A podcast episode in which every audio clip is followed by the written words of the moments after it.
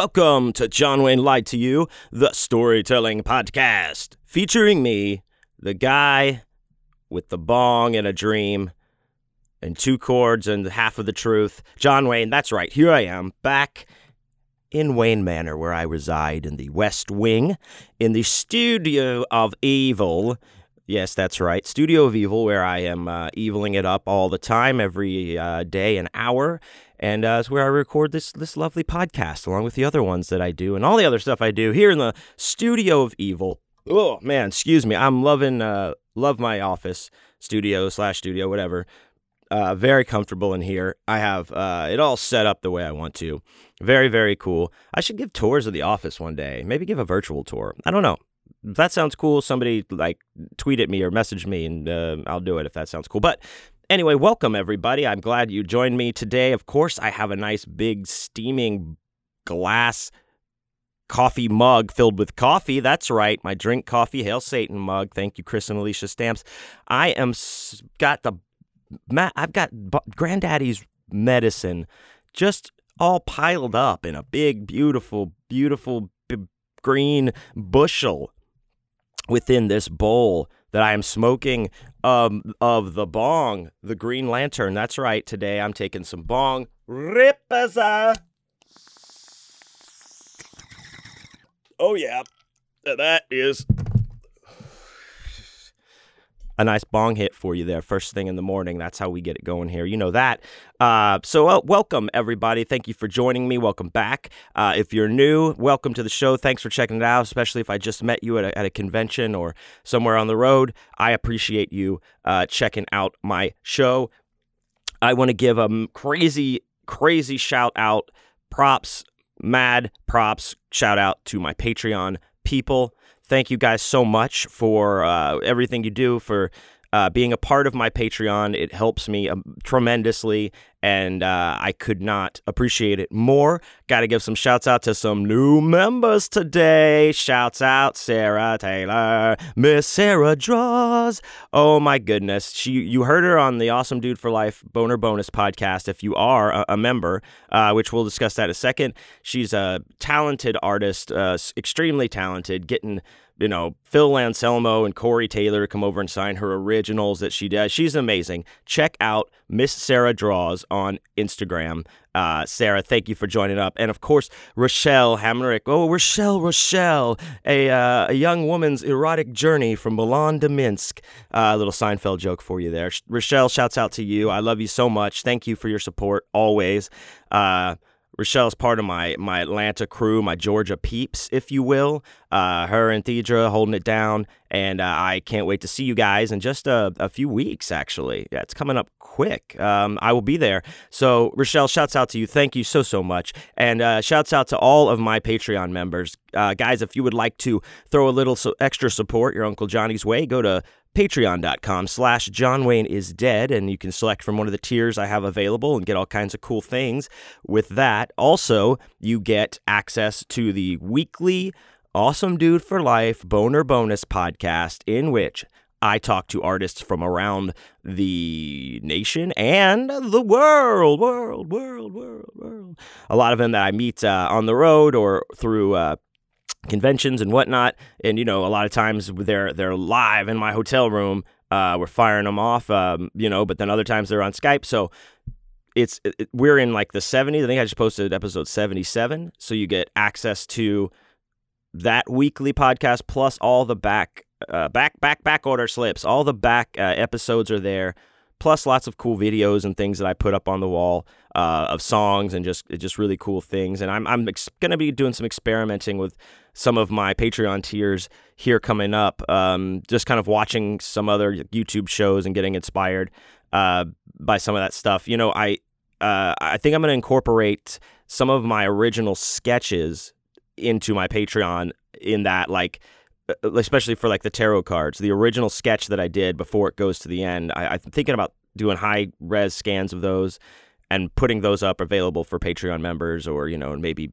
making prints. Or I'm, I'm trying to work out the uh, details, but that's going to be something up. That's one of the things up there. Like that stuff's not going to be anywhere else posted. You know, that you could see how I'm drawing this tarot deck, and I'm taking it from basically where I do a pen a pen sketch in my legal pad to where I have the completed uh, version all cleaned up and colored on my iPad. So uh, I'm thinking about that kind of stuff. That like, but like I said, there's already a ton of great stuff up on my Patreon. So I am on the road constantly right now. So any little bit helps. I appreciate it.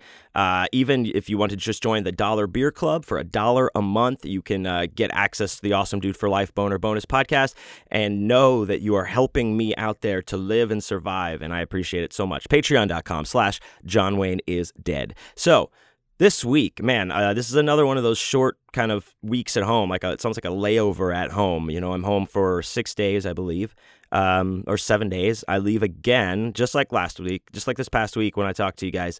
Uh, I leave again on Wednesday night, and I'm traveling this week to Virginia for Scares That Care, uh, Colonial Williamsburg, Virginia. Um, but yeah, so uh, I'm I'm super super stoked for this. If you guys have, uh, if you're long time listeners, first time callers, you know that Scares That Care is um, an amazing amazing event. It's a, a charity uh, convention and uh, run by Mr. Joe Ripple, who's an amazing dude. Shouts out, uh, busts his ass, he and his team to put this convention together, and they they give three checks like away to families in need from this convention. And these are like you know he he gets it done man. He he raises a lot of good money and these people are walking away with uh, a life changing amount of money that's very very much needed for them uh, in their lives. So it's a great great convention. Scares that care. I cannot wait to get out there. I'm going to see a bunch of people that i haven't seen. I'll see a bunch of people that i have been seeing and it's going to be uh, great. You know, and that's Scares That Care. You know, it's a little background for me.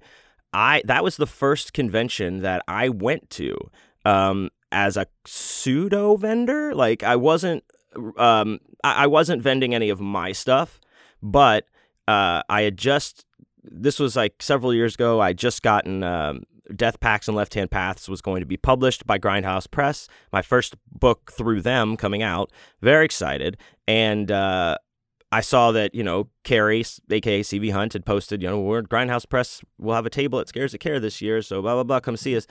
And I, I was like, hmm, I wonder if I just asked if I could go, if that would be cool. You know, I kind of know Andy and Carrie. So, yeah, I messaged her and said, hey, is it, you know, I, I was thinking about going. What if I, would you guys care if I came up there and helped you guys work the table and stuff? Kind of maybe promoted my upcoming book. And, and they were like, yeah, absolutely. So, we had a blast and a half at that one. David Barbee was there too. All all four of us were staying in this motor court kind of motel down the street, and uh, not all in the, not in the same room, separate rooms, but it was like uh, we had a blast, dude. Like I remember David almost like knocked down one of the pillars. He just leaned against it, and it just came off of the ground that was holding up the the awning. It was really fun. Uh, so I have such great memories from this show uh, of some of the ones I've been to. And, you know, like at that one, I didn't have anything. I just had my ARC uh, my ARC copies of Death Pacts, which are um, what are those uh, advanced readers copy. Uh, so you know you give those to reviewers and shit before your book comes out. Uh, but that was the first one I went to, and I got behind the counter or the counter, the, the table, and I was talking to people, and I was, you know, talking about all the Grindhouse books because I knew so much about all the books on the table, um, and it was a blast. And I was like, man, this is this is it. This is what I now now I know I can do this. I got to try. I'm gonna try. So that from that led to me going to Days of the Dead Atlanta. Shouts out, um, where I tabled with David Barbee again, the great David W. Barbee, and uh, Mike Lombardo. All three of us shared a table, and that's that's when. And I I've talked about this before. That that day when I set up my stuff with all with them, and I sat down at the table, and it was about to open up, and I just had this, I, I don't know, just like this come over me uh, feeling of I was like, what the fuck am I doing? Who do I think I am? What I'm gonna sit here and sell books at this thing? I, I am out. Of, I must be out of my mind. I don't know what I'm. You see that initial like some kind of wave of panic or doubt, and all of that wrapped up just kind of grabs you at the last minute.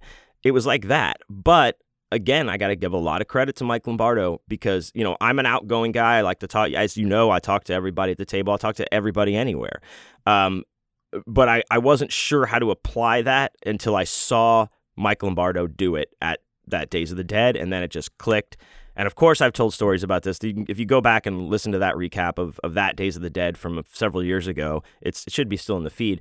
Um, man, we t- we had a great time. We talked about how we were singing Bone Thugs and Harmony. We were like just doing all these riffing these bits just off the cuff that made the weekend a lot more fun. And and I I kind of got my uh, you know, I got my footing there. So I'm very excited always to go to Atlanta. But you know, Scares That Care is the one that started it off, and and since it's such a great show, um, it's just going to be a fun time, and I'm super stoked uh, to go up there. So hey, if you're listening and you are going to be at Scares That Care this coming weekend.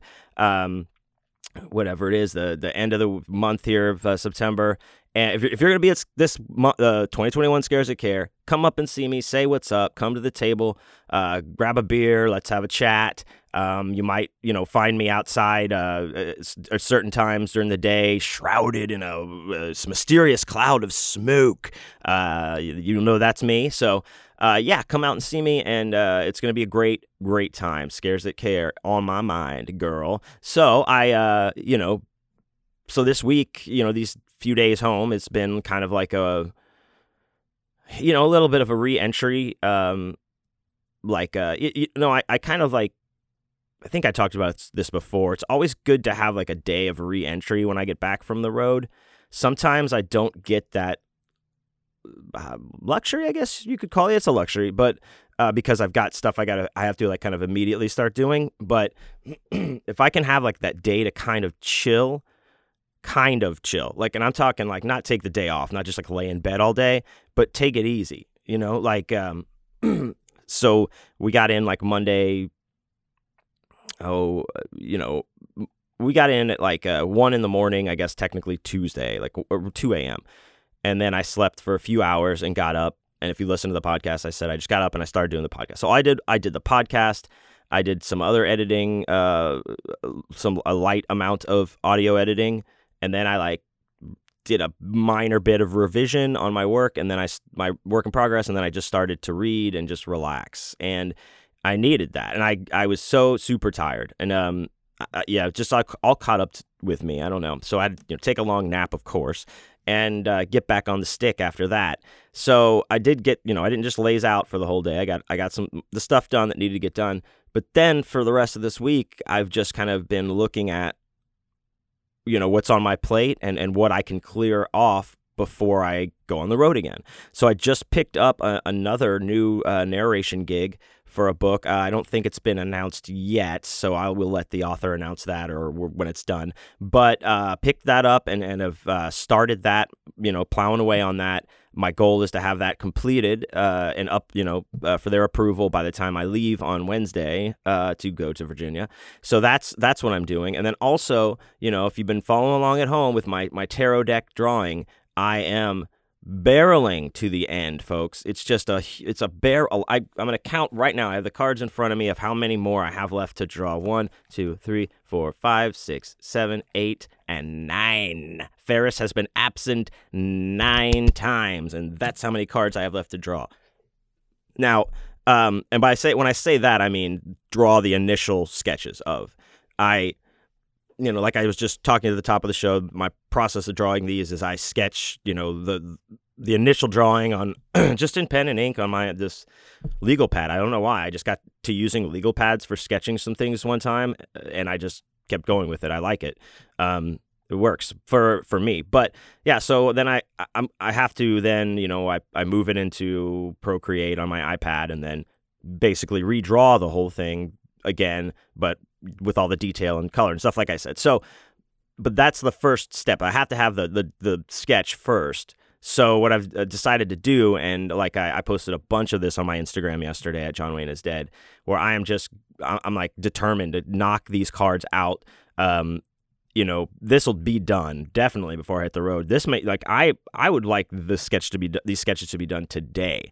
Um, but I want to be realistic. I do have a, a meeting later and stuff like that, so I don't know how much time I will have to dedicate it to it. But it, they the, all those sketches will be done before I leave on Wednesday for sure, and then I can just concentrate on you know the final version of each card, and uh, I won't have to worry about did I sketch that one? Do I need this one? It, they're all gonna be done. So I have nine more sketches to do.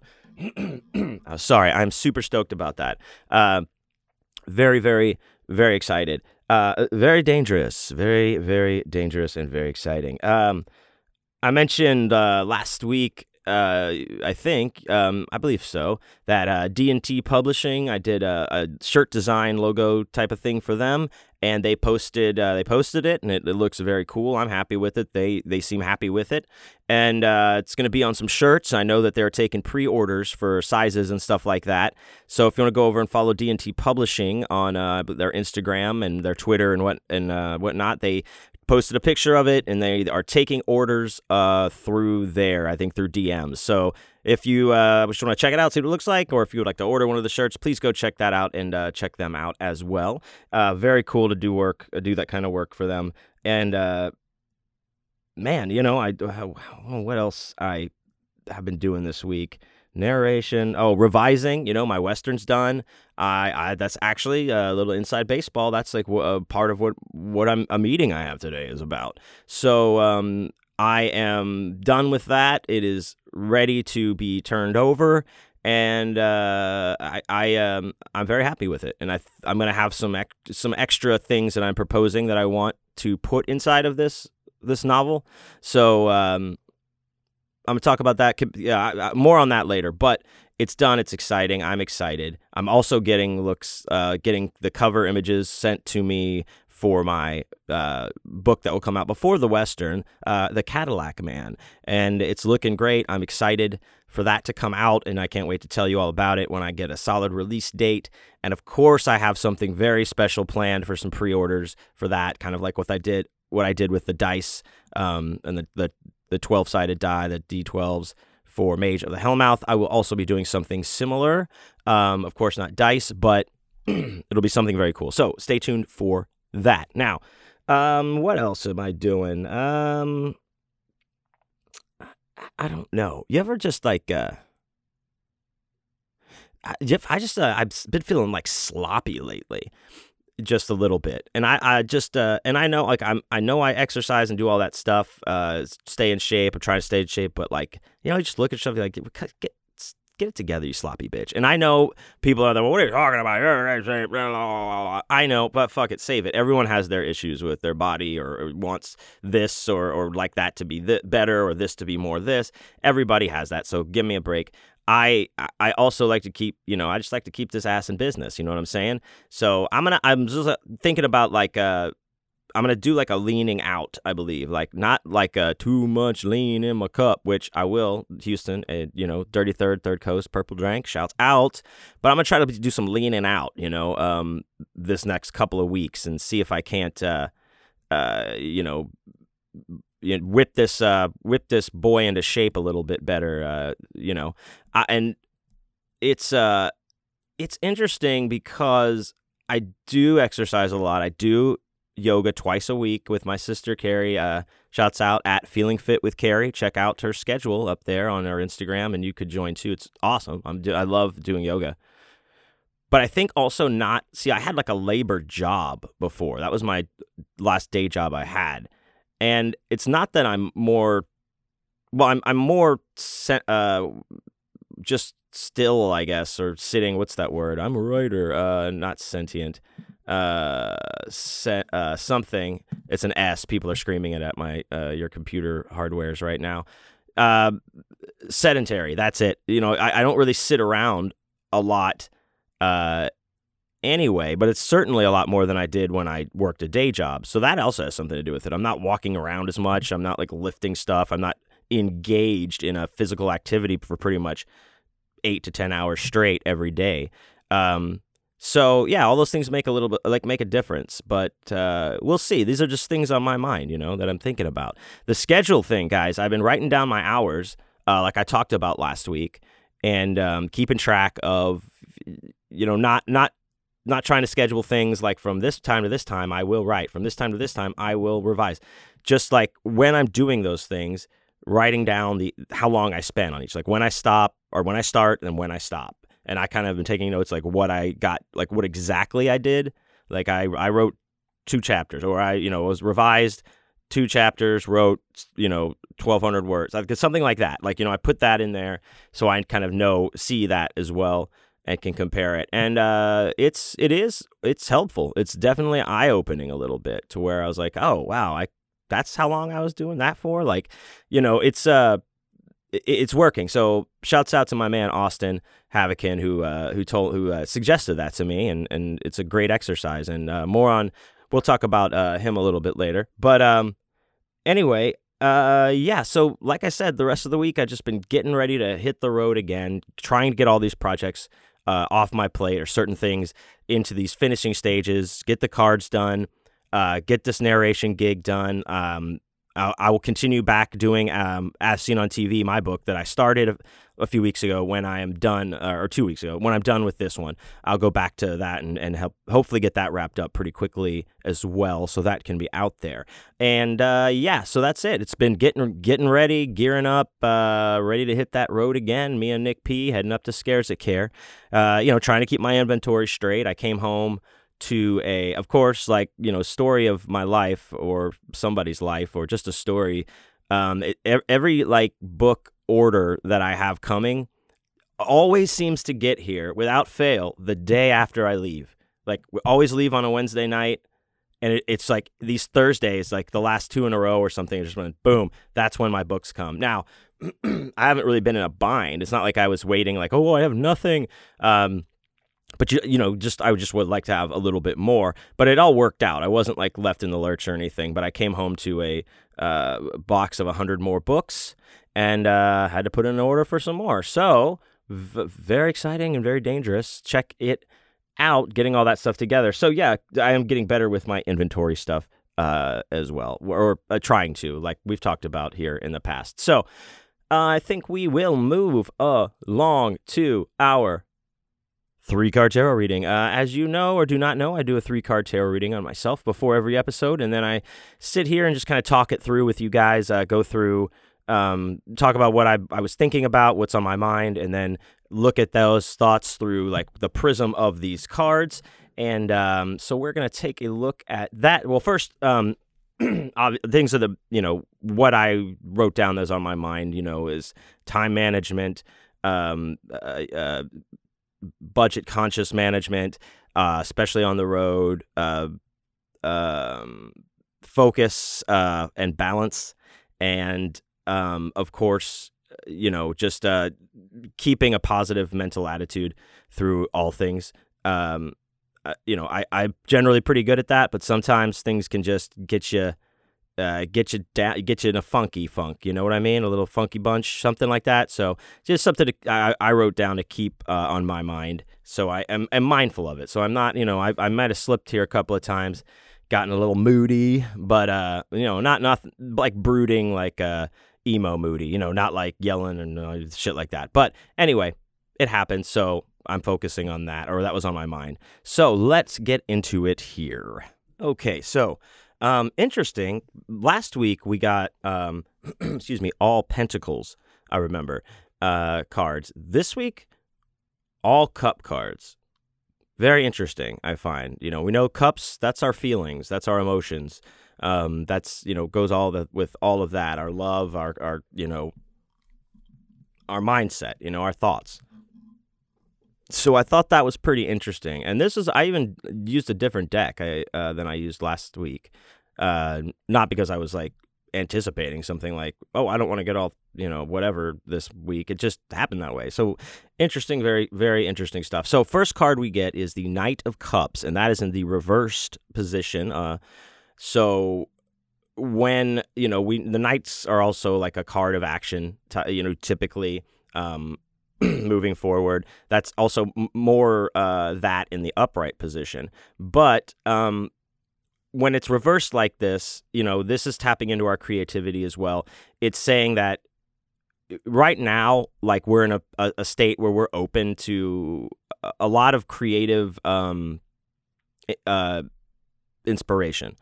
And, you know, we, uh, in, in there, including there, like possibly some very big project that you're looking at, um, but you're not acting on it just yet, which is good because um, oftentimes, what this card suggests is oftentimes we can uh, be disconnected from reality in that um, we're we're taking an overly we're romanticizing uh, life in this way where where it's disconnecting us from reality.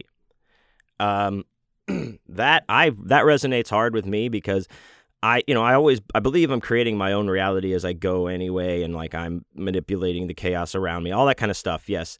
Um, but I also, being a writer, being an author, I do attach this romantic, you know, this romanticized thing to uh, stuff, and and I I work. The only thing that gives me pause with that is like, or at least I'm glad this came this card came up because I can at least it's another ego check for me. That's what it is. So I I can just be like that.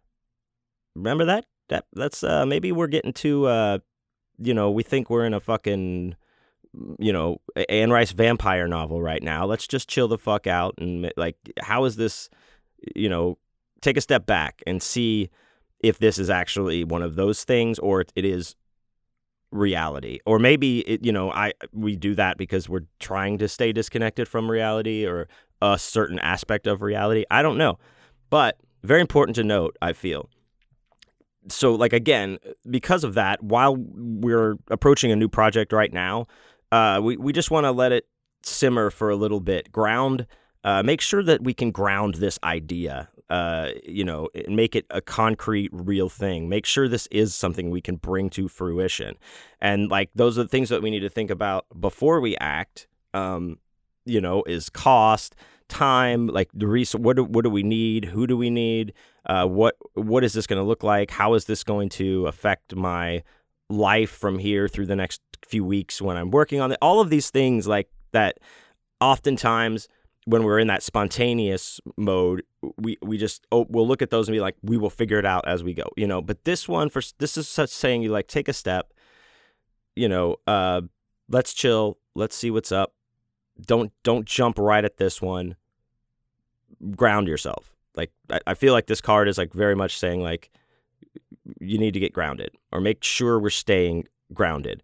Um, it's easy to get caught up like in in excitement and like the emotions of a situation and everything. And you know I'm always out there I'm on I'm off I'm just going going going. Sometimes you can build build it up and really I guess have this disillusionment that this card is alluding to. So and it's it's not your fault. We're just getting caught up in that emotion. But now we need to say okay I need to you know tether tether myself to uh, the ground a little bit here uh, also, important to note um, with this card, it's saying you may be in a mood, sulky mood. Didn't I just say like emo mood earlier? Um, well, that hits home. It's you know, and it's just like letting your emotions get the better of you. Um, is basically what it is. Like I, I, for me, I can say I pinpoint it to. I can usually pinpoint my little spirals in from where what was the kind of you know key or the the linchpin was pulled that set set it into motion. I can usually track back to what those things are, and oftentimes they aren't really big deals. It, it, it's just like uh, mostly because I'm just like ta- maybe holding too much in or just taking it, taking it, and then I feel like boom, I just like something somebody says something, I see something, I read something, and I just start to start to go. So we again, this is another part of this card. We need to look at grounding ourselves. You know, keeping our emotions in check and and not let them get the better of us in situations. Not let us ourselves get carried away in the excitement and emotional. Uh, fevered emotion of of uh, of the time that you're in of the moment and uh, you know be sure that we're acting in a way that's, of course, in our best interest and is keeping us on our uh, path to our ultimate goal. Um, next card, Ace of Cups. This is in the upright position. All the ace cards are truly great. We know that. Um, and when we get the Ace of Cups in here, this is basically telling us that this is a great. We're open to a lot of love right now. you know, we're we're just we're feeling it. We're giving it. It's flowing. We we feel oh like just full, that's full of love. Like we can't help but love everyone that we see. Oh, we're seeing people, whatever, something sparking like great memories or great, you know, re, uh, you know, reintroduction. Whatever's happened, we're in a great place uh, of love right now. Um, so because of that, this card is saying, you know, look, be receptive to, uh, you know, creative projects or uh, being creative through using this like this this emotional inspiration that that you're so in tune to right now. Um, you know, it's uh, it, it's it's just you know it's there. We need to use these are things that only happen in short bursts, right? I I've talked about this before. Um, of course, you know, the, this is not like, you know, we set the card and that's how it's going to be. You know, it's like everything's already always in flux. Everything's always a, uh, a, uh, just an art of balance and spinning plates, you know, and you can't just, like I say, set it and forget it. It's all, you're always moving. You're always having to go take care of this and now keep that one going. And, and, and it, it gets easier, hopefully. But, um, you know, we, uh, we just have these moments where, if we really can catch, you know, cash in on that in, a sense of like, or capitalize on it by being open to whatever these ideas are when we're in these creative states and actually actively using that emotion to, to, to kind of bring that idea through or to, you know, spark the, the flame or fan the flames of the embers. Um, because it's, uh, you know, we'll see different work. Our emotions will you know, it'll be an emotional heavy thing that we're creating, but it'll be entirely genuine and possibly very cathartic. So, you know, this is this is something to think about, you know, with this card. We're think about how the people that you love to be around, the good feeling that you get from them, the good feeling you're giving to them and uh you know, just just be open to love uh, right now. And this, I'm not saying this in the sense of romantic love. Uh, of course, you can apply romantic love to this. I mean, love just for everyone, um, even people we don't meet. You know, give we, we need to be walking around with an open heart as much as an open mind to just be there. You know, for for, for somebody or for whatever it may be. Um, you just never know. So right now, this is telling us to just stay open to those uh, emotions, that love, let it flow, flow from you and through you, and and look for look for inspiration and, and creative endeavors brought about uh, using these kind of emotions while we have this this time of uh, experiencing them like this. So next card, the Nine of Cups, upright upright nine of cups. I like this. This card is like a dude. He's like sitting on his bench and, and arms folded, and he's all like looks all like hell yeah I did this, and there's all these cup like the cups are all behind him on this like curved railing or something. It looks really cool. Uh, but yeah, so looking at this card, just you know, it, right off the bat, you can see like like I said, he has this look on his face, like he's like yeah. So yeah, man, he's content. He's happy. This is about emo- emotional fulfillment, right? We just came off all this love that we have going on. Now we're saying like, you know, we we are full of that love, uh, and we are not only that we have this emotional contentment now. We have this fulfillment on some level. Um, we are appreciative of it and are, need need to or should be expressing you know our appreciation for these things. So it, also with this card, it's it's saying that we're we're content in in a very balanced way. Like we have at this moment, in this moment, a, a lot of our shit together, if you will. The plates are all spinning with minimum running around trying to do that. Just everything is just in a good flow right now. Uh, and and including y- you, including the emotions flowing through you, and and and then your work is showing it. These are the things like when you get all this stuff in line, and you let you know like your intuition flow, you keep all that open. Like these, you'll be surprised how much things just kind of fold into each other as you go. Um, the uh so they, they also call this card is I don't know this card is called a wish card because it, it like it's uh it can be a sign that like you know your wish has come true or or if you're waiting for some wish to, to happen it's it's going to come soon. And I don't mean like well I wish for a million more wishes. I mean like if you're a, a wish in the in the figuratively I guess where you're like I w- wish to be the best writer and so I've been working my ass off to do that. And, you know, maybe because of all that, your thing is like that your novel gets picked up. So it, it's thinking those terms, not like, I wish for a million dollars. Um, you know, also, this is saying, you know, because because this is such a good thing, because we're so content, don't be afraid to reward yourself or, you know, again, uh, you know, take a little time to celebrate your accomplishments. Don't go crazy, but give yourself permission to live in the moment and kind of just indulge yourself a little bit uh, without feeling guilty about it. Uh, you know, and all and uh, the but a huge underlining thing for this again is like this is a window of time when we're going to be feeling this contentment. This is not everlasting contentment, you know.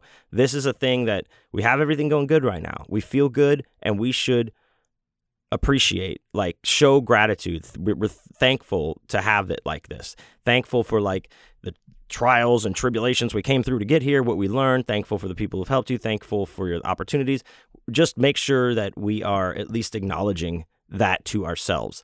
Um, very important. And um, it's uh, especially if like we're having a hard time, maybe we're slipping into negativity and have it's a hard having a harder and harder time to see uh, good things in the day, uh, every day you wake up. So this can help with this if you just the, even the smallest thing, be like, man, you know what? I got a royalty check today and or royalty payment, and it was two dollars and thirty two cents. And uh, man, that you know that can be disheartening, but you you got paid. Somebody paid you money for doing what you love and what you want to do and you could, you know, who's nobody sent you two dollars and thirty seven cents today, you dumb bitch. You know, like that's what you got to think about.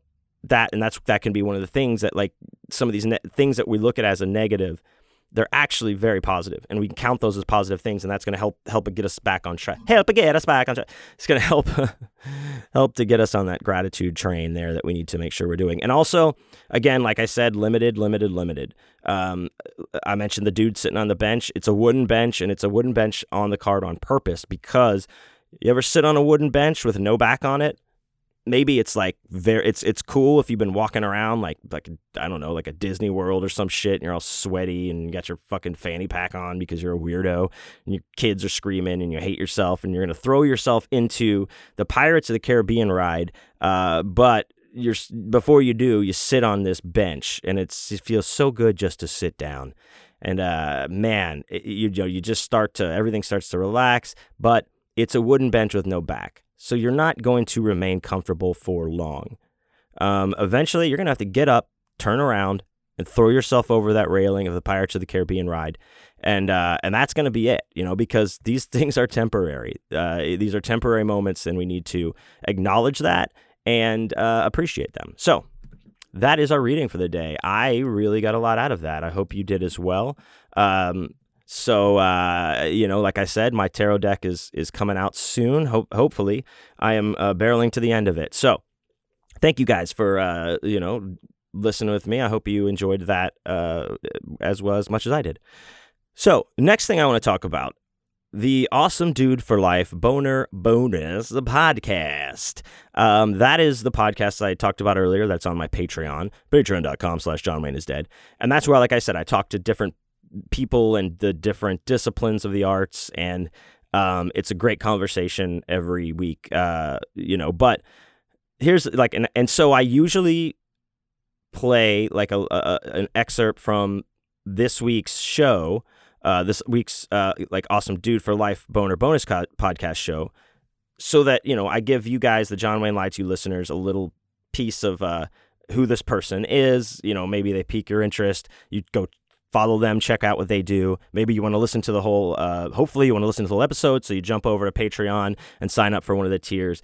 Um, and and that's uh, how I've been doing it. So on this, the last episode, the recap that I just did, I uh, I did a, a podcast. I done one, uh, an awesome dude podcast with my friend Austin and uh, I'd set it up like, yeah, I'm gonna. So here's Austin. We talked about this. This is a great talk. Blah blah blah.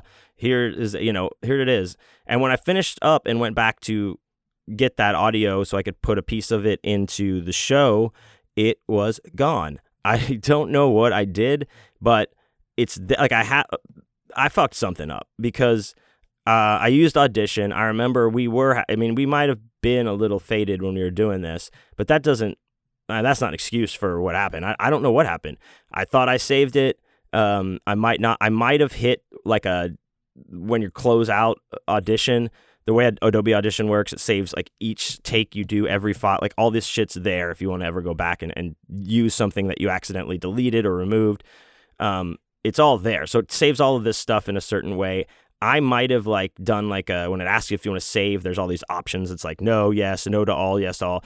I might have hit the wrong one because I have the the the the session, but you open it and it's it's saying that like it's missing the, the there's something that's not linked to the file that needs to be that's been removed or is missing and that I don't know what I did. I've tried to open it a billion times and do a billion different things, but it looks like I have lost that podcast. So, uh I went back and just took out the parts where I, I, I set it up last week because uh, I didn't have any audio to put in there. But because of that, um, I went ahead and put another show up there, and uh, they I didn't get a chance. I didn't know what I was going to do, so I didn't get a chance to put that you know them into last week's episode. So I'm going to do that here. We're actually going to have two little excerpts to uh, for last week's episode and this the current week uh, episode coming up. Um, the first person I talked to, uh, very cool dude, uh, across the pond in gr- jolly old England town or Britain, whatever they call it over there.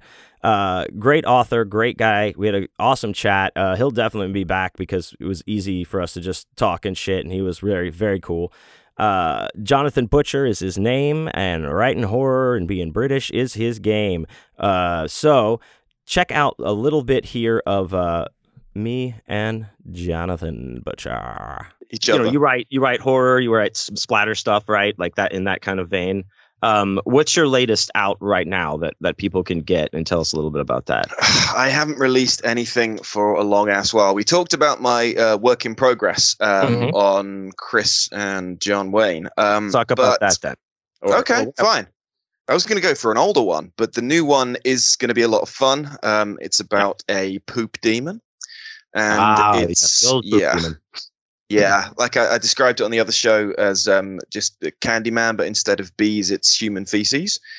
Um, and yeah, it's hopefully going to be about in the next maybe three months or so. It's um, the origin story of a pretty gross short story that I wrote uh, about five years ago called The Chocolate Man. Um, and this one's, I guess, just the Chocolate Man novel. Um, mm-hmm. But it's possibly going to be the most extreme thing um, that I've ever done, but in a more of a fun way than the other extreme stuff that I've done. But um, I basically I read about four paragraphs of one particular scene to my girlfriend and gave her a nightmare. So uh-huh. I, I, chalked that one up as a as a pretty good sign that it's going to be it's going to be gross. Uh, basically, it's about um, a guy who uh, 22 years ago um, was at the center of a grotesque double homicide, um, and it has double murder, uh, and it's haunted him throughout all these years, and it's coming up to a very significant um, and horrifying anniversary. And it's about all of the things that happened to him and his family. Um, and spoiler alert, it's not very nice. So, um, first of all, it sounds awesome. I'm I'm very excited. I love the Candyman uh, analogy. But I don't know if I don't if we touched on this. I don't remember talking about it, but I am interested in it. So you said this was from an based on a, an original sh- a short story that you wrote originally, and then you and then now you've blown it uh, out into like a novella or novel length or or, or whatever. Have you well, done that a lot? Never. I've never no? done that before. But Kreb, who is the chocolate man, started off um, as just a stupid character that me and friends made up. We, we, we make short films, upload them to YouTube just just for mm. fun. Um, oh, and oh, yeah. maybe 10, 15 years ago, long time ago now, uh, we just got together and I created this uh, stupid sort of inbred, uh, rural, um, poop loving, disgusting degenerate. Um, and it made uh, me and my friends laugh so much that I just did it in like video diaries. Like I lived over in Australia. I did five episodes of Kreb in Australia. I did a longer one while I was in Korea acting as him. And then when it came to writing um, an anthology which was chocolate themed, I thought, well, you know, I, I'm going to interpret this in a Jonathan Butcher way, and I'm not going to write about some kind of delicious, sweet, you know, dairy candies. I'm going to mm. write about poop. Um, and I turned that stupid character into a shit demon, essentially. Um, and I still think it's one of the best stories that, that I've written. Um, I think it's a really fun, really gross one. But this time I just thought, okay, let's let's just pull out all the stops and make it as sludgy and slimy and just reprehensible as I possibly can. So that's next on the cards. So that's awesome. So when is is it is the the new work a longer version of the short story or is it just like this is set the the world up and now they're they're independent of each other yeah, in in, in okay. the short story, Kreb is already this almost like urban myth style entity. Um, mm. Where in that one, if you call his name, well, I won't I won't give it away, but I I think the twist is quite cool. But essentially, he, that people tell stories about him, and no one quite knows whether he's like a ghost or a, a monster or something in between or whatever. So mm. I wrote this so that it can still exist in the same world, but it kind of gives you much more about his origins um, and also shows how how horrendous a creature he actually is. Yeah, that was the plan. Very, and uh, very cool. what I really love about it is that I, I kind of want people to be confused when they're reading it, whether they should be laughing, whether they should be horrified, whether it's mm-hmm. just stupid, badly written junk, or whether it's actually pretty damn good. I want people to be confused and not know how to review it. Basically, that's my in dream. a word. such a dumb idea. Confused. yeah. Now, see the thing, the the the best reviews you'll get for stuff like that is where people are like, "This is this is disgusting, but so well written that it's compelling," and then yeah. that's that's that's the best you can you can hope for with those those kind of things. Um, well, the, the, short story was well received um, in general, but recently I got a two star review, and someone just said it's about shit if you like shit, you'll like this. And it was like, I could hear him going, for fuck's sake, why did I read this shit? so I quite liked that review. Despite it being two stars, I was like, you know, he's right.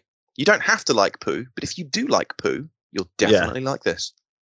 Now, does that does that uh, stick in your craw for long periods of time? Like that review, does that bother you at all? Or, no, I love it. Or how no, do no, you take it? Yeah, no, no, not, not at all. Um, I've never actually had a, a, review that's like pissed me off to be honest. Mm. I mean, I don't like it if people just like drop a one star review on there. That you know, but you got to take it all, yeah, take it all on your back. The reviews are for readers, you know, and quite often if someone writes a one star review and says this is the most disgusting thing I've ever read, for some people they'll be like, hell yeah.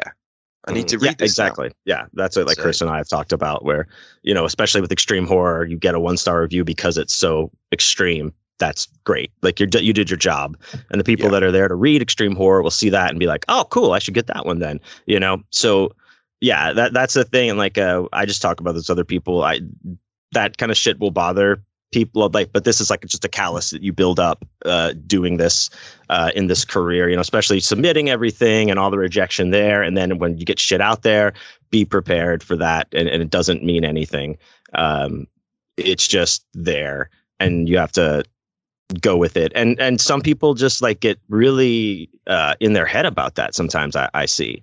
And i also don't i'm not um and if you've done this i don't i mean i don't care no judgment. I personally don't understand that posting on social media of your of a bad review where you're like haha look at this one star review so and so gave like my, me. And it's like why did you what is this for for us to well, say, I certainly like, wouldn't oh, name I'm and so shame sorry. anyone or uh, any bullshit. No, like no, no. That. It's no. it's not. No, no, no. It's not a name and shame thing. This is tons of authors do this. I see this mm. all the time across Twitter. I, I can't even pull anybody's name mm. uh, specifically, but I see this a lot, and I'm like, why are you doing this? Like, is this just supposed to be like for us to go like, good? No, fuck them. They don't know what they're talking about.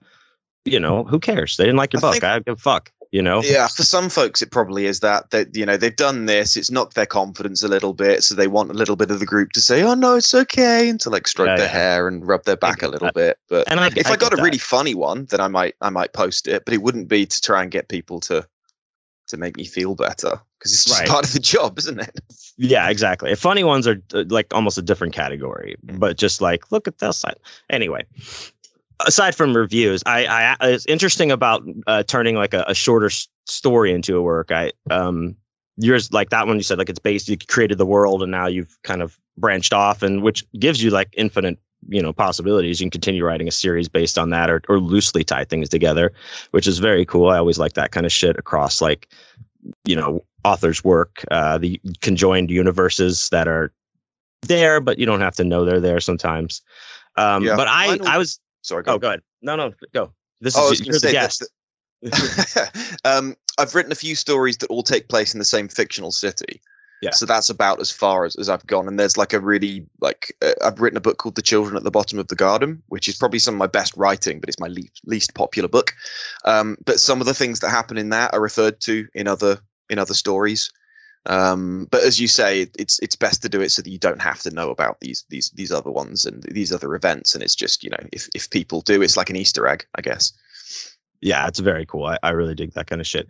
When I I did um Aunt Poster, which was my like new Bizarro author series book that that I did, that was actually a short story that I had written beforehand, and I was like, I had written something that I was like, this is what I'm going to pitch for for fucking new Bizarro author series this year, and I pitched it, and uh, Garrett came back like very quickly and was like, "This is good, but I have something like this already. What else you got?" And I was like, "Um, how about a story where uh, a kid comes of age by fucking a poster that's his aunt?" And he's like, "Go with it. I love it." And I was like, "All right." Um, was so that actually off the top of your head? No, I had the short story written. Oh, okay. But but I was like, it was just a short story. It wasn't for like I hadn't even submitted it anywhere yet. Hmm. But I just I had it, and I think it was like I don't know, 2,500, 3,000 words at most. You know, and then I just had I went and had to like okay, let me expand this out and and uh, pull everything apart and and make it at least novella size. So it, it's uh, a wicked idea for a story. But I kind of liked the idea of you just kind of like I don't know if you've seen the the early Family Guy episodes when they're like Stephen King, what have you got? He's like, uh, uh it's about a lab monster. yeah, and you're just being like, there's a poster and a, a dude fucks his aunt in it. Or yeah.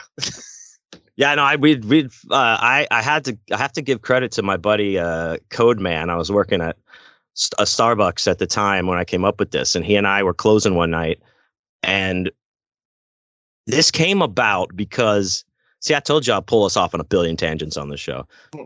I had a in in a, I had a poster there hung up on the community board for a show I had coming up that my band was playing. And it was like a poster of like this kind of like sexy uh, woman, but with like a rabbit head, um, but a, like a sexy body in a, in a bikini or whatever, drawn like a, a cartoon, not a real photograph. And you know, it's very art, you know, whatever, and it's got our name, like the names all around it. and this guy kept this one customer like came over and said something about it, complained to me about it one day, and I was like, "Yeah, sorry, that's yeah, it's too bad." Like I was, I was just kind of like giving him the brush and stuff. He's like, "I don't know if uh, you know, that should be up there. My daughter could see that." And I was like, a lot of daughters see that, you know. I just, you know, I always give like sarcastic comments, and I was the manager, so it didn't fucking matter. So he was like, you, you know, you think you can leave that up? You're gonna leave that up there? I'm like, yeah, I'm gonna leave it up there. like, oh, okay. And he went over and he put something over it, like you know, another magnet, like something. And I, you know, it's like, fuck, you took it down. But the thing was, he came in that night when Cody and I were were closing. I saw him walking up. I was like, oh, dude, dude, this is the guy that hates the poster. And I made sure it was all prominent and shit. He, he was all like, still got that poster up, huh? I'm like, yep, show's coming up. He's like, it gave him a uh, boner. He was embarrassed. He was like, how aroused he was. Yeah. So I, I, you know, of course, we give him a rash of shit. He leaves, and then we start riffing on this idea. I was like, yeah, that guy, like, has a, he just wants to fuck that poster. He wants to go home. He's so aroused that he can't stand looking at it. And, you know, he's got to pass the buck. He wants to go home and fuck that rabbit, that cartoon rabbit, and he's stroking off right now in the fucking car, looking at us in the eyes, thinking about it. And uh, and then I think Cody was like, "That'd be funny if like the the that was his aunt in the poster." I don't know how we got on that, but then we then we start riffing down that hole, and then it became like the not his aunt is in the posters, aunt is the poster. Anyway, it's a bizarro story as you could tell, but uh, yeah, that was one of those weird weird ones. Um, I love um, story origin stories, like how how you know weird ideas came about because quite often they don't they don't have an interesting story yeah. but when one does i love i love hearing that that's cool. Oh yeah yeah a lot, yeah a lot of times you're like you know what? to yourself and like write in your little dear diary today i said you know what and no one was there again. So i came to you. So all right. So you are uh in in england not right you're mm-hmm. Knott's Berry Farm, or yep, Brit- southwest uh, southwest of England, uh, in a very farmy, rurally area. Despite the fact that at the beginning of the lockdown, I was living in a big old, grey, ugly industrial city, but packed with great shit to do. But when everything shut down, I was like, fuck, this place is ugly and it sucks. I'm gonna have to leave until things open up again. so yeah, now, are you drinking tea? Is it high tea time right now? No, the first one be- was oh. uh, whiskey with a big old uh, shot of coffee in it, and oh, the other okay, was just good. water. Oh, okay. I was like, oh, is it tea time? I, I would have I pulled out like a whole set and shit. Like, I put on a top hat.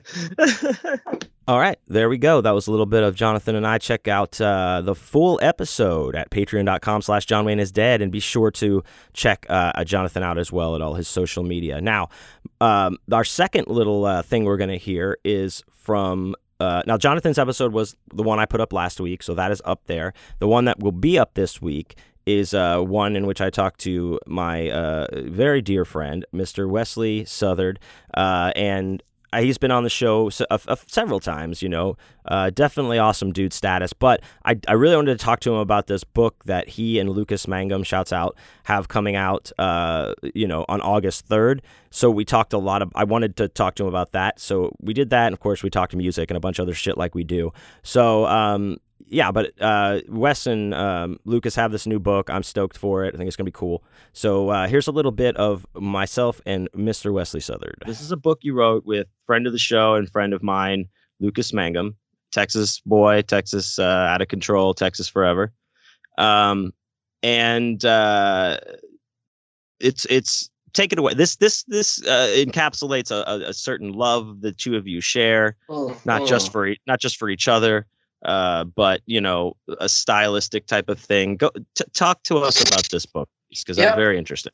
Okay, so at some point last year, I couldn't tell you exactly when, but it was in like the last quarter of the year. On Facebook, author Bryan Smith made a post and said something along the lines of, "If you had the chance to write a horror novelization to or a novelization to a horror film that didn't already have a novelization, what movie would you do? And everybody was giving their answers, this and that, and this and that, and this and that. So right. I got and I'm sure it was said, it was like a I was there. It was like a bevy yeah, of like Friday the Thirteenth Part Five, Friday the Thirteenth Part yeah. Five. It was so Roy, Roy, Roy. He had Roy. so many people just saying like Roy, Roy, where's Roy? Why not Roy? Why not Roy? Why not Roy? Just because I happen to have 48 separate Twitter accounts doesn't mean that I was the one that that, that commented. Roy, it's just he's in demand. There you go. Well, hell, I sent you that really cool bust from KC. That, that was picture. fucking badass, was, dude. That was pretty cool, actually. very cool. Anyway, so, ahead. So I put I would love to do a novelization of Lucio Fulci's City of the Living Dead. I love that movie. It's probably my favorite Fulci movie. Um, you know, I said that this movie is just weird enough where I feel like it there's not a lot of explanation for stuff, but I feel like I could do a pretty solid job of of of coming up with explanations for a lot of stuff because there's there's just a lot of really weird shit in that movie, uh, and and yeah, I was like, that'd be really cool. And then Lucas got on there and said, hey, hey, yeah, I would love to do one for the Beyond. I, you know, I feel like I could do a good job doing this and that and this and that. And and then we started going back and forth in our own thread about, oh yeah, man, you would make sure, it, like, it wouldn't it be cool if like we wrote like our own Fulci thing, like we could do this and this and this, and we would we would have to make sure we had this type of Fulci trope and this trope and that trope, and we were like, yeah, yeah, yeah, and we got really excited about it. So then a few weeks rolls by, and I'm like you know, that would be really fucking cool to do. Like really, really cool. I would love to do something like that. But I was like, I don't know if, if I'd want to, or if I would have the time for it, or I don't know. Like maybe I could co-write it with somebody. And then I thought about what Lucas was saying, and I was like, yeah, like Lucas and I, like literally the first time Lucas and I met, he came to a like a local uh show that we like me and Brian and and and Somer Canon and Kosnewski and some other people did here in, in York, PA, and he came out because he's yeah, from Philadelphia. He's from, he's from Philly. Yeah. That's right. He's, yeah, yeah. He's he's he he grew up in Philly. He was I think he was born in like California, but then grew up in Philly, but now lives in Texas. Um, so he up. came out. Yeah, he came out and and hung out, and we hung out for the night. And I remember like one of the last things he said to me was like, "Man, we got to write something together one day." And I was like, "Oh yeah, totally," and didn't really think much about it. But then I was like, you know what? We should write something. So let's let's do this. And then and I started talking to him about it, and I kind of pitched him a rough idea. We really got into it, and then we wrote the thing pretty quickly. And and what came out of it, it basically is so Fulci Lucio Fulci, if you guys don't know who he is, was an Italian director uh, for decades and decades. I mean, he was born, I think, the 1920s you know, in the 1950s and 60s, he was doing a lot of like Italian comedies and Italian uh, dramas and musicals. And then by the 70s, he got into the giallos, which are like kind of like the hyper violent, like murder mysteries. And by the 80s, he was doing giallo, or sorry, by the 70s, he was doing giallos and westerns. But then by the late 70s, he was brought in last minute to direct a movie called Zombie, which was supposed to be an unofficial sequel to Dawn of the Dead so this movie ended up blowing up huge and he ended up starting to do he spent the rest of the 80s basically doing nothing but horror films. I mean he did some other kind of weird shit too. He did like a like a kind of a conan the barbarian type weird movie uh, called conquest and did some other weird shit too like warriors of the year 2072 but he his but he did this series of movies these three movies called the gates of hell trilogy which consist of city of the living dead the Beyond, and House by the Cemetery. And they all kind of deal with these gates of hell. And they're probably his most popular movies outside of, of Zombie. So I really love all those movies. And I was like, man, like it'd be so cool to see one more movie in that trilogy, just one more. And we're never going to get that. But why don't we write that? Why don't we write that movie in prose form? Because why the fuck not? Like we love this stuff so much. Him and I know that material in and out. So why not just do it? What we did, and we wrote a book called The Final Gate. Comes out on August 3rd, and we're both really, really fucking stoked about it. We got a cool publisher. Um, Ryan Harding wrote an amazing intro to this book, and, and I'll be completely honest with you. I think my honestly my favorite part of the book is the intro. His intro is fucking fantastic. It's so good. When he sent it to us, I read it like three times in a row. I was like, this is wow. amazing because it's everything that you want in an intro to something just like this. He lays out everything. He talks about the history of Fulci. He talks about the movies that the, that this book is kind of pulling from, and he gives explanations of everything and what to expect. So it's sort of like a perfect intro for someone who's not um as well versed in those movies as say like me and and lucas and and others are that really love his stuff so yes, it was absolutely perfect. And Bryan Smith gave us a fucking great blurb too, a back cover blurb. Um, yeah, it's it's been such a fun book. Uh, all the all the advanced reviews so far have been glowing, which is fantastic. I didn't know what people were going to think about this, but Lucas and I are very, very happy with it. I, I I'm really looking forward to what the general public thinks of it because it's it's pretty cool.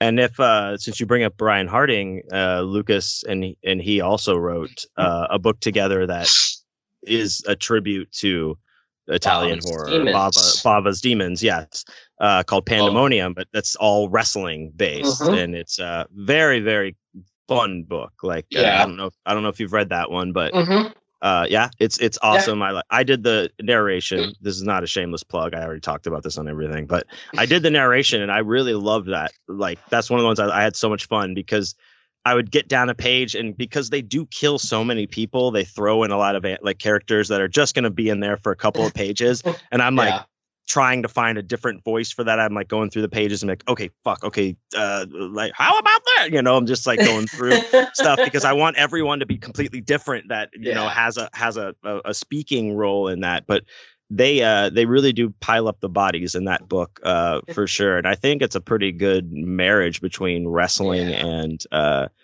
the italian like the the demon series and oh, italian yeah, horror sure. it's uh very cool. They, yeah, those guys know what they're doing. So yeah, oh, so it's yeah, more like you guys are all incestuously, uh, you know, banging Italian demons. It seems oh, like. Which absolutely, is, man. Cool. I, I love I love Italian horror. I, I I've gotten more heavily into it over the last few years than more so like earlier in my life. But like demons, I didn't see demons until like a year and a half ago when Triana actually came out for uh, uh, New Year's Eve. He stayed with us over New Year's Eve, and he made me sit down and watch it because I'd never seen it or heard of it. Yeah, and I, I, I'll be, I'll admit, I didn't really care for it the first time I watched it, and then I watched it about six months later, just on my own, and I was just like, "Holy shit, this movie fucking rules!" And I watch it like on a fairly regular basis now. But damn, that first Demons movie is so good. It's so good. It's so much fun. Very, very cool. Um, yeah. One of my favorites as well. The Beyond also one of my favorites. Oh um, yeah.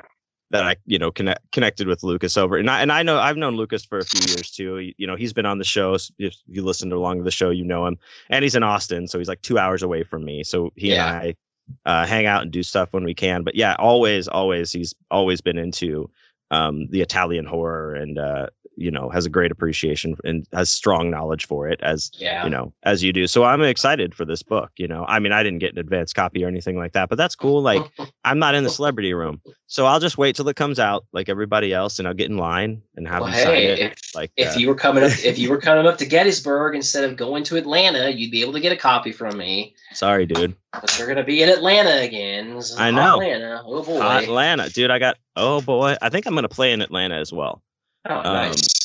With some bands. If not officially for the convention, it might be uh, outside of the, at, on, at, the, at a, the sidewalk. it might be in your bathtub, Wes. Again, no, um, oh. it might be like at a club. Uh, but I'm gonna, I should be playing there too. But ha- Atlanta, Atlanta, I have to go back to because like yeah. uh, that's the first one I ever vended at with my shit was in Atlanta, you know. Yeah. So I, I can't not miss that. And I got I got friends there in low places, you know. Yeah. And uh, Mike Lombardo, who I won't be seeing uh Scares That Care, he, he was there at that first time at, at Atlanta with me. So yeah. Um I'll have that I, I have, I'll have that cardboard cut out of him there too if you want to, want to take pictures.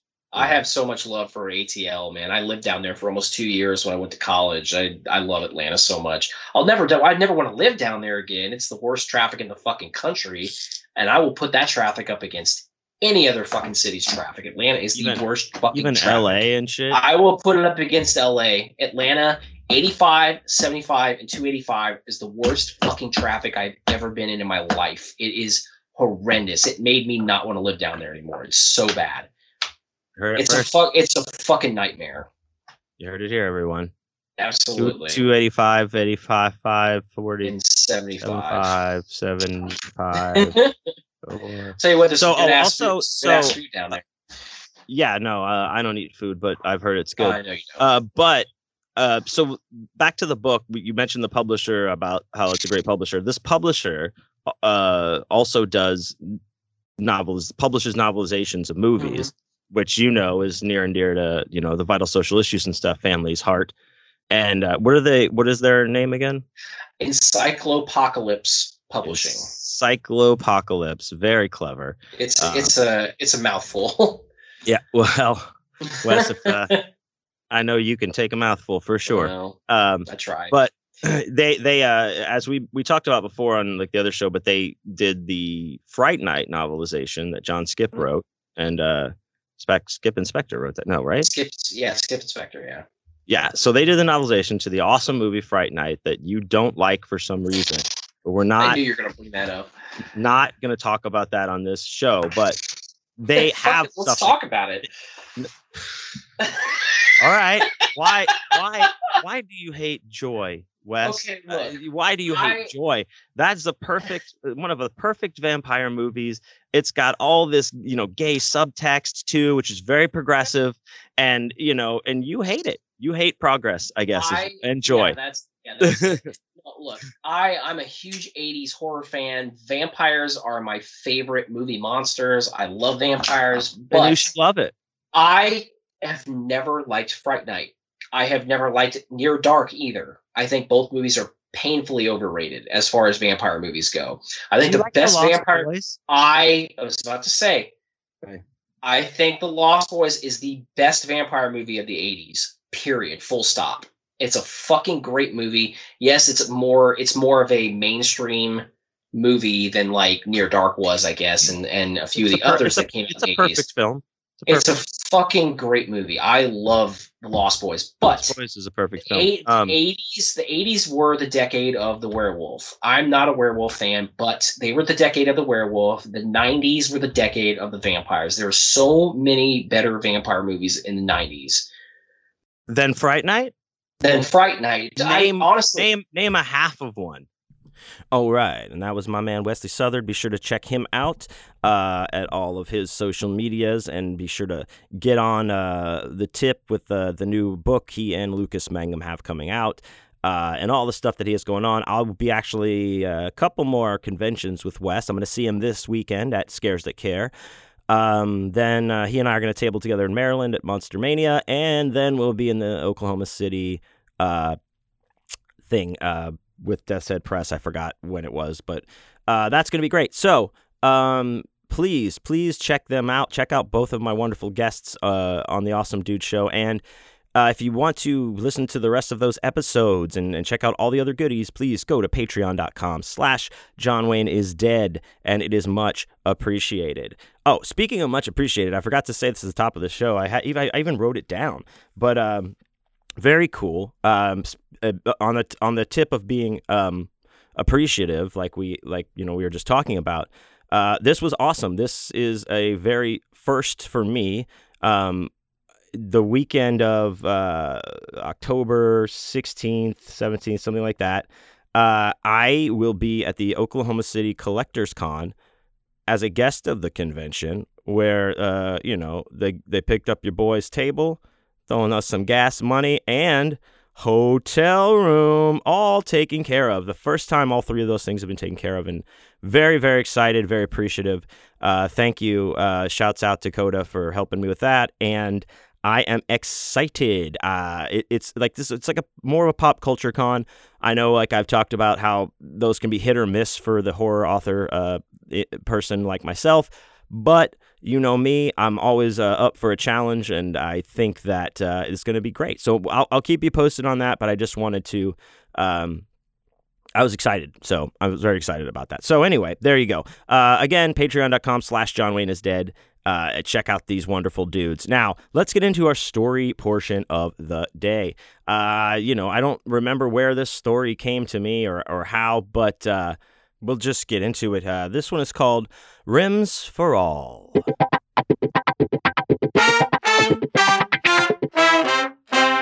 So, um, one thing about Houston that is I feel is pretty well known um, around the the area of, the, of this nation is that we have um, a most excellent hip hop scene and uh, a lot of great rap artists and hip hop artists have come out of Houston, and a lot of you know even local and regional acts are uh, do very well. We have we have a very strong hip hop uh, scene here, uh, and it's great. Now it didn't just start like ten years, whatever you know, whenever everyone started like, oh, Houston has rap. Oh, look, it's Paul Wall and Chamillionaire. They're good.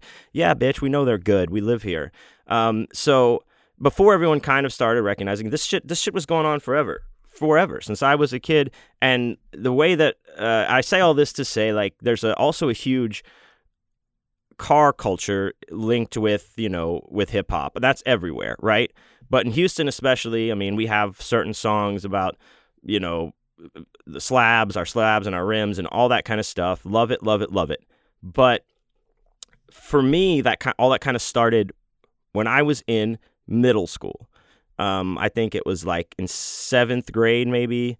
Maybe it started in sixth because I remember uh, it was. So I had a buddy. His name is Danny Petchel. Uh, shouts out to him, uh, my friend. Uh, I I have I did get to see him recently before the pandemic happened at a show. Um, but we went to high, we went to all schools together, and we just we you know kind of bumped into each other a few times since school's been out. But he, please check him out. Um, he he does custom lowrider bicycles, and they are amazing. These are award winning ones, like ones that he like he builds you know for certain people, or he builds these show bikes, drives it up to Vegas. Uh, for the weekend and comes home with a first place trophy and a, and a wad of cash. You know, like this is that like his legit kind of shit, which fucking makes me ecstatic. Like I'm so happy to see that. It's so awesome because he was the one who introduced me to Lowrider magazine when I was in middle school. So how old are you in middle school? Like 13, 14 around that area. Um, so, if th- for those of you who are not acquainted with what Lowrider magazine is, or what even a lowrider is, uh, you know, a lowrider is a, a car, typically, you know, an old Cadillac or you know Impala, those kind of ones you hear. Um, it can be a new car too, but whatever. Like traditionally, it's like a like a throwback model of a car that's been lowered to the ground, like you know, very low, all the suspension or whatever, however they do that Usually it's got like a fucking primo candy paint job and an and the tires the tires are either going to be big or small and the rims are going to be jamming. Like you know dayton's was a huge thing. Dayton's so okay so that's what the lowrider is. And this magazine was dedicated to that to uh, show cars like you know how to do certain things on your own lowrider. Here's some new shit that's going to come out you know it's just one of those those type of things. It's a car lowrider car magazine. And uh, he he had those and I, I had no idea what this was at all. I had no i mean i don't know how i would have been exposed to that otherwise. Uh, and and while these magazines also um, you know they have the the you know, ladies posing and on the car. I can definitely see you dancing at an auto show on a car, You're like like that type of thing. And you know, they're in bikinis and stuff, and that's that's great because they're hot. You know, and you're a kid, you're also like hee hee hee. But that while that was a great thing, um, it, I was really taken by these cars in a sense of like I wanted one. I still want one. That is my goal to have uh, before I die as a lowrider. But um, and the rims, like I was saying, you know, in a lot of some of the songs, you hear 20 inch rims on the Impala. That means they're 20 inch. For 20 inch tires, are usually like 22s is a big one. You know, they had the spinning blades several years ago. That was kind of a fad with rims. Back when I back when I first started getting into the lowrider stuff, it was Dayton's, Dayton's, Dayton's, Dayton's, Dayton's, Dayton's. I think like Dr. Dre had been singing about them, and they were all the thing. And Dayton's are like this spoked rim that had uh, like a kind of a cool cap on, like the emblem that all the spokes came to. So they, you know, came out away from your car. And there were some that were gold, there were some that were silver, a couple of variations on the style, but generally they all looked, they had that Dayton's look, right? And uh, I, that was pretty much probably the crown gem for a lot of people's lowriders would be to have those those rims on it. Um, but rims you must have uh, if you are going to do it right. So I was like, I don't know. You know, I, I was also like, I was, I did start listening to rap like every other white suburban kid did, you know, in the early 90s when it started to break, um, break through. So I, I, then I like would hear songs I like, oh, that's what they're talking about. And it was kind of like an aha moment. But uh, I don't know. Like uh, otherwise, I just this just happened to fall into my lap. We were, I remember we we're just in gym class, and I don't know. It was one of those things where we weren't doing something, or maybe we had free day, or maybe they were like checking us for lice or some shit. So we weren't even dressed out, and we were just sitting on the wall waiting to do whatever we had to do. And Danny had these, you know, busts out the lowrider magazine, starts looking at him. Um, that, and then I'm like, "What the fuck is this?" And he explains it all to me, and I am instantly in love. So this is, you know, the kind of stuff that when you're, you know, a kid and you're like, oh man, my first car, I'm gonna do this, I'm gonna do that. Uh, you know, we definitely put together wish list like, uh, you know, models daily. You know, you'd be like, okay, I, I'm gonna get, th- I'm gonna do this. I'm gonna have this year Impala, and I'm gonna slam it to the ground. I'm gonna put, uh, you know, some bags on it so it jumps. I'm gonna buck a baba. You know, you would do all that and just be like, yeah, that's the one I want. That would be cool. That would be cool. It, but like these things are just astronomically expensive. Um, I mean, maybe not astronomically, but extremely expensive. You cannot just you don't go into a showroom and buy uh, a lowrider car. You know, this is you got to find the old car that you want, and it's old, so you got to get fixed up. You you know, you got to get the engine going, or maybe get a whole new engine. Definitely got to get a whole paint job. You know, replace a lot of parts. I imagine get the wheels. I mean, it's a whole thing, and it is. it's expensive. And I'm sure there are people who I know there are people who that's their deal. Man, they love to tear apart an old car and make them the lowrider and send it off uh, in there. I I don't know how to do. I have no capacity for being handy in any way, uh, especially when it would come to a car. So it was never that I was going to sit around and build one, but I just sure would like to have one built for me, and I still would. Uh, I I promise this is something to this day I just want a lowrider so bad I think it would be pimp as shit. Um, pimp C, rest in peace. Uh, but so anyway, I, I got into it. We build like, you know, our fantasy cars. I start going to the stop and go in my neighborhood and buying lowrider magazines. That uh, also famously the stop and go I would go to to play Street Fighter Part 1 because they had the arcade there and uh, save my lunch money by not eating during the week uh, as many days as I could to go play video games on the weekend. So this was the same stop and go, and I would buy some lowrider magazines from there, and I, you know, I didn't have as many as uh, you know Danny and or who and maybe whoever else you know was kind of hanging out that time and into it too. But I got mine, and I I was, you know, I was very very into it. Going like moving forward, it wasn't even like a like a passing fad. It wasn't like a or a passing fancy, like kind of uh, the way I am with tattoos. I didn't just like get a couple and like, oh well, I guess, you know, no, I'm super into. I got super into it. I'm super into tattoos, you know, and I, you know, like playing the guitar it wasn't just a you know something I was to try and then give up, you know. And now I'm just entrenched in music. Uh, take it, I just take it super far. So the things I like to get into, I like to get into. So moving forward, you know, I you know I eventually when I'm 16, I get this truck. I've told the story about how I wrecked it. Um, it's on here. Uh, you can go back and check that out. Uh, but after that, I had um, I had a couple of S10 pickup trucks. I had two red ones. The, then the Chevy S10 pickup trucks were like a smaller kind of truck, like a Ford uh, Ranger or something. They were like the smaller single cab.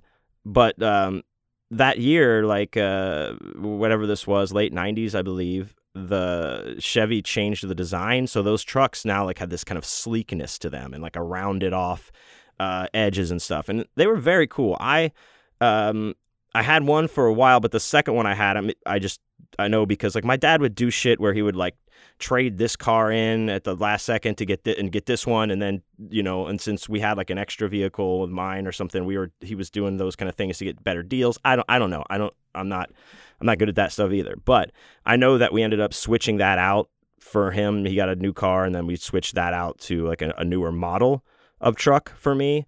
Um, but it was still, I mean, it was exactly the same. It was red, it was standard. Um, it had the little jump seat, back seat in there. Um, and I loved it. That, that truck was badass, dude. Like I said, it looked good because it had that new body design. And one of the things I wanted was like, man, I want to get some rims in, on my fucking truck, man. That would be awesome. I'd, I'd been wanting to get rims since I was, since the first truck I got. So, you know, now again, it was the same thing. I was just looking at magazines or, you know, there was even shops like in the neighborhood and stuff go like look just look at rims who does that i don't know but i was doing it then and uh, they're just so expensive like rims are just goddamn expensive dude you're talking like you can pay up to it like i mean $1500 per rim or something like they get even more than that i'm sure like it's it's really nuts but um you know sometimes these places these shops as i say these, you know they're tire and rim shops they have these sales where they I guess like they got to move inventory, they're getting some new shit and they they got to get rid of these. So there was this company called Centerline, which was also very cool rims. You know, they had a, a like a cool logo and they were just you know all fucking polished chrome, silver, you know, shiny. Um, and that you know they were also a brand that I liked uh, as far as the the look of those rims and I remember that one of the stores that I would go in and look was having a huge sale one day on this, on you know all centerline products or whatever. And while these weren't like in my price range, they were more in my price range than maybe anything else uh, had been. And they were center lines. They were then completely silver, and they like blocked out, uh, like I believe my whole rim It was just like this silver fucking plate, and you know it looked badass with the engravings and stuff. Very, very cool rims. So I think I, I went home and I, I brought it up to my dad that, you know, hey, these rims are on sale. I'm like really trying to get them, but they're, they're this much. And, uh, you know, I only have about this much now, but, uh, you know, and I'm just, just talking or whatever. And he's like, oh, all right. Yeah, that's, uh, that sounds like something cool. Like, you know, and I'm thinking he's like, yeah, yeah, it's pretty much stupid. That's waste of my money. I know. Um, but like smash cut to a couple days later on the weekend, my dad's like, "Hey, let's go look at those rims you were talking about that were on sale." And I was like, "Really?" And he's like, "Yeah, let's go check them out."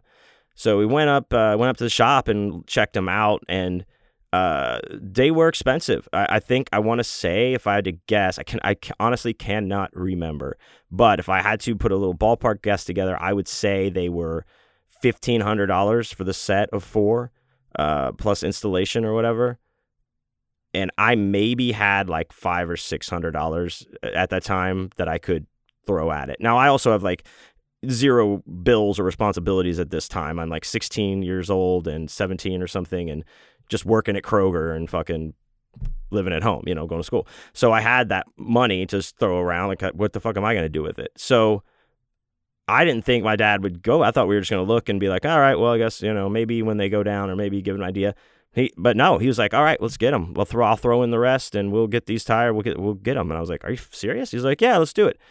Um, so I was like, holy shit, dude. And there's one of those things where you got to like, yeah, do it quick before like he comes out of this stroke that he's having or whatever this is, you know, this fog of, uh, delirium that he's existing in right now. I'm like, did you get hit on the head, Dad? Actually, don't answer that. Just pay for the rims. No, no. Um, I, I, you know, it's just one of those things. You know, dear old Dad stepped in to do something nice, and I, I appreciate it very much.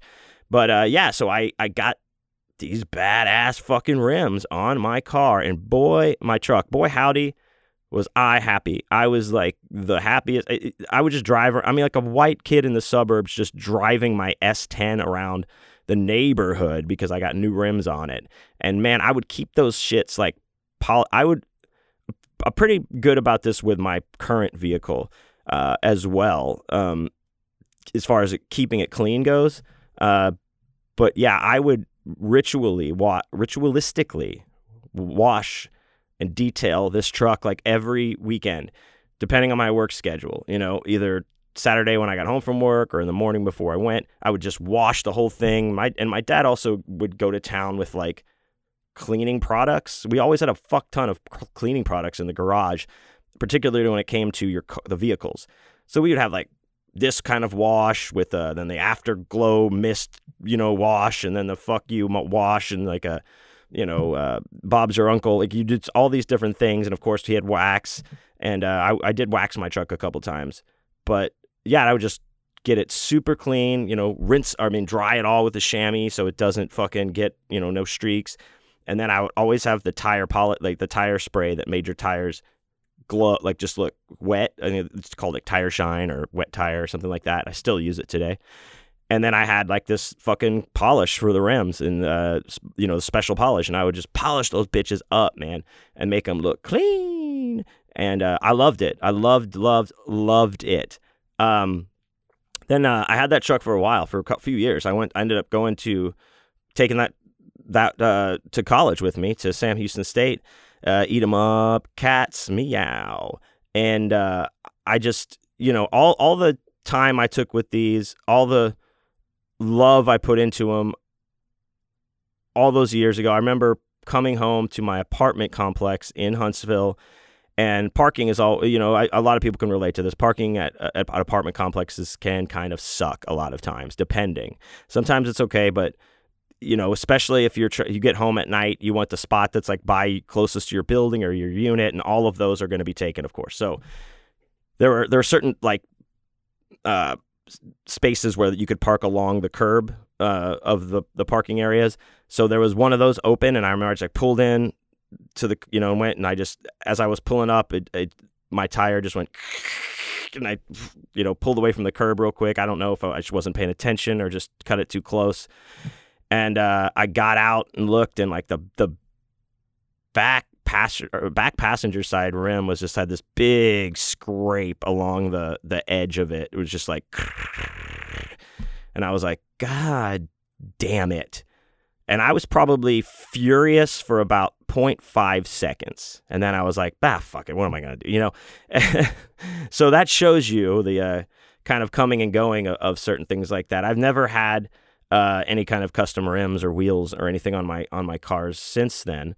Um, but I am a fan of them. I'm v- I'm very much. I don't know anything about cars. I don't know how to build them or, or make them or fix them, but I sure do like me some lowriders. So yeah, um, and uh, I don't think I was. I even told my dad. I, I scratched him. I was just like, oh, time. Well, when it's time to get rid of this truck, uh, I don't know what happened. You know. So, so, so we live. Uh, so we live. So it goes. Say la vie.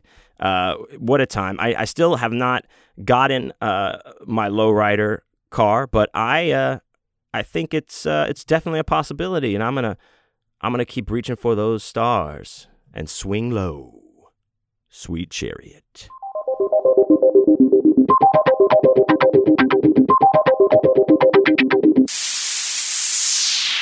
All right, hey, there we go. A uh, little lowrider rim story there. Rim job. Oh my gosh, yes. Thank you guys for joining me for another week uh, of the show. I appreciate you guys so so so much. Don't forget to check out my Patreon, Patreon.com/slash John Wayne is dead for all kinds of goodies on those tiers, uh, and including the oh, the Dollar Beer Club for $1 a month. You get access to the Awesome Dude for Life Boner Bonus podcast and throw some change in your Uncle Johnny's pocket for some jangling, walking around money. And I appreciate it so, so much. Go to johnwayneisdead.com for all my show dates. Um, if I'm coming to your city, if, uh, if you're going to be at one of the cons that I'm at, hit me up. We will have a beer at the booth. We'll hang out. We'll chat. It's going to be great. Uh, also at johnwayneisdead.com, go to my store page. You can get uh, all of my books, records, t-shirts, everything that I have up there uh, comes from me. So I will sign all the stuff. I'll send you extra goodies and uh, take care of you because I appreciate you so much. So uh, don't forget to also follow me at John Wayne is Dead on Instagram and Twitter. And, uh, you know, hey, let's uh, spread the word of uh, being cool to each other and stuff. And I will see you guys out on the road.